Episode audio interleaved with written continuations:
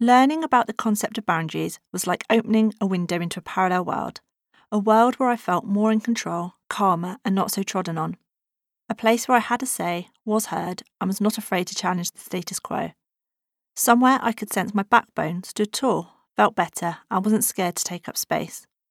Albeit a place that made me panic slightly at what all of that meant for someone who had lived their life thus far people pleasing.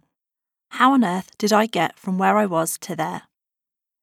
That window into a parallel, magical, healthy boundary world came from a really tough period in my life, and it would take considerable time before I felt brave enough and centered enough in myself to start constructing boundaries that served my health and happiness without feeling incredibly selfish for doing so. Boundaries are a funny old thing. They can keep us safe, they can keep everything out, but they can also keep us in our place. To challenge them often means going against a grain, a grain somebody somewhere has carved out, for as long as I can remember, I wanted to be a good girl. It felt like high praise from my parents and teachers, and so I became intuitive about what that meant for me. Doing as I was told, not causing trouble, and avoiding disappointing anyone or being told off. It also meant I tied my worth to receiving that praise that I held in such high esteem. It meant an awful lot to me that I was viewed in a certain way, and I most definitely wanted to be liked. We won't ever be everyone's cup of tea, but golly, I tried. Inevitably, someone somewhere wouldn't like me, and I would replay every word, every look, every action to understand why and what I must have done wrong. The onus in my head was always that I was at fault, that I was to blame, that there must be something wrong with me. Notice too that I didn't give space to how I felt about others and whether I liked them or not. Anyone and their dog were welcome to take up my headspace. I learnt to become a chameleon, I identified behaviours that I would change into, like we might change an outfit for a different occasion. These behaviours meant I could adopt and adapt and align with whoever I was with. The result? I never ever really felt as though I fitted in anywhere. Being a chameleon is awkward. You never understand your baseline, preferences, or give space to your own opinions. And you're impressionable. If my peers liked a band, I'd buy the album and jolly well like the band too. Even if I didn't, not really. In my quest to be all things to all others, it meant I ended up compromising myself. I lost any semblance of identity. I tried to become what others wanted and needed me to be. Talk about making a rusty rod for my back. It wasn't half a fearful way to live. There was no room for mistakes, nor for the natural messiness that occurs as we all grow and muddle our way through life. I spent an awful lot of time inside my head, dwelling on things I'd said or hadn't said. Things that happened eons ago would play on my mind. The overwhelming feeling was of guilt. I felt guilty for everything, even the stuff I'd had no hand in. Guilt became a baseline, and I would do anything to avoid it. I took responsibility for things I had no right, authority, need to do so. In some ways, I was giving away my power, but in other ways, I was letting myself believe I had a more influential role in other people's lives than I could or should ever have. It was an apologetic paradox. Sorry became my most used word. You bumped into me? I'm so sorry I was in your way.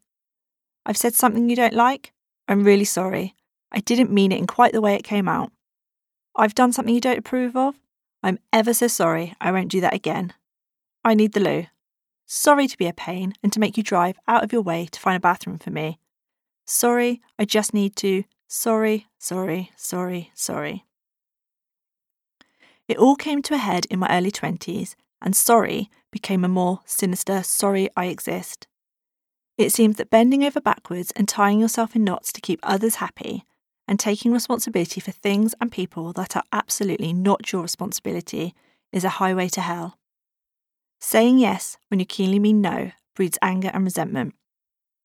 The floodgates to that anger would snap open when I'd go out drinking with my friends.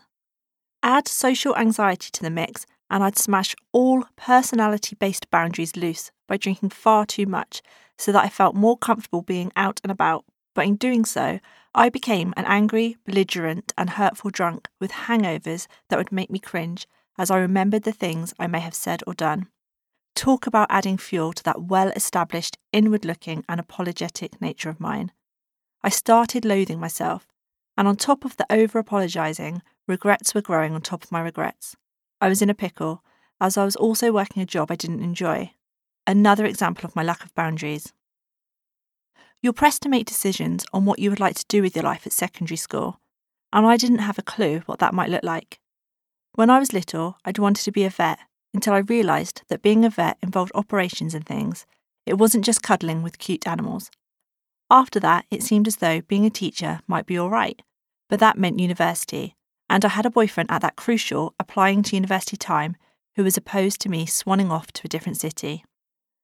Being so malleable meant that my teaching plans were knocked on the head, and past that, I truly didn't have a clue what I'd like to do or be. In that pre internet age, I didn't realise the extent of what was possible either. Our careers advice was based on going to university for going to university's sake or joining the armed forces. In true wonky boundary style, I ended up referring the somewhat life altering decision to my tutor. I mean, I stayed true to my patterns of behaviour even then, and then some. I asked him what I should do, and he replied that being accomplished at mathematics, I might want to try accountancy. And so I did. Alas, it wasn't for me. You knew that was coming, didn't you? Worse still, I didn't know what was for me. I left that job and trotted off to university, but even then, my lack of boundaries got in the way. I would go out most nights, even when I didn't want to, because it was what everyone was doing, and I would overdrink and overspend. I was just going with the flow of everyone around me, missing structure, not being very interested in my course, feeling unanchored. I started to feel my mental health decline. I went home one Easter holiday and only returned to university to collect my things.